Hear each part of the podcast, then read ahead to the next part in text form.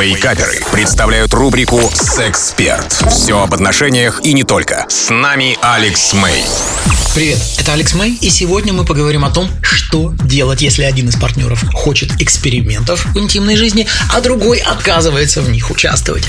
Этот вопрос мне задают очень, ну очень часто, и задающие его люди, к огромному сожалению, делают две большие ошибки. Первое. Когда они приходят к выводу, что им чего-то не хватает в постели, они решают это исправить. При этом они ориентируются ну, исключительно на свои личные предпочтения и фантазии. И второе, они неосознанно проецируют эти вещи на свою вторую половинку. То есть они предполагают, что ее, допустим, да, в случае, если это мужчина, вот его женщина, ее это возбудит и разбудит и развлечет так же точно, как и его самого. Только надо предложить, и человек скажет, конечно, я так долго ждала, пока ты предложишь, причем предложишь именно это. Но предпочтения и фантазии у людей очень сильно отличаются.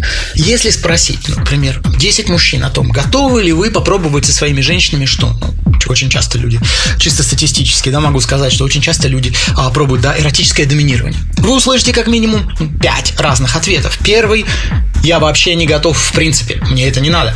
Ответ второй, а, это извращение. Ответ третий, да, но только если доминировать буду я. Ответ четвертый, возможно, если госпожой будет она. Ответ пятый, порядочным женщинам это не нравится. И так далее. Каждый будет по-своему прав. Как здесь быть? правильный алгоритм действий. Во-первых, встать на место вашей второй половинки и спросить себя, а что в этом для нее? Или вы пришли с капающей слюной, ну уж извините, насмотревшись видео для взрослых, и теперь предлагаете перенести этот беспредел в вашу спальню. Причем под лозунгом «Ща оживим отношения». Я тут блогеров почитал, все будет круто. Ей-то что в этом? Наблюдать, как вы отрываетесь и спрашивать себя, а что тут, в общем-то, я делаю? Во-вторых, спросить себя, как я могу презентовать идею по-другому, развернуть ее так, чтобы в этом мероприятии было много чего и для нее. И третье, это обговорите технику безопасности. Если мы возьмем, это то же самое, это потому что чаще всего люди очень, ну, скажем так, очень часто это пробуют, эротическое доминирование, там обязательно должно быть безопасное слово, которое ваша партнерша сможет произнести, если что-то пойдет не так, и игра сразу же закончится. Понятно, что у этого вопроса, я имею в виду, да, эксперименты и все с этим связанное, есть и другие очень важные аспекты, нюансы. О них я рассказываю на своем YouTube-канале Алекс Мэй Official.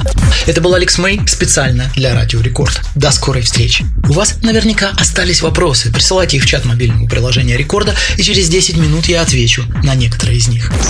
Рубрика «Сексперт» по пятницам в Вейкаперах на Рекорде.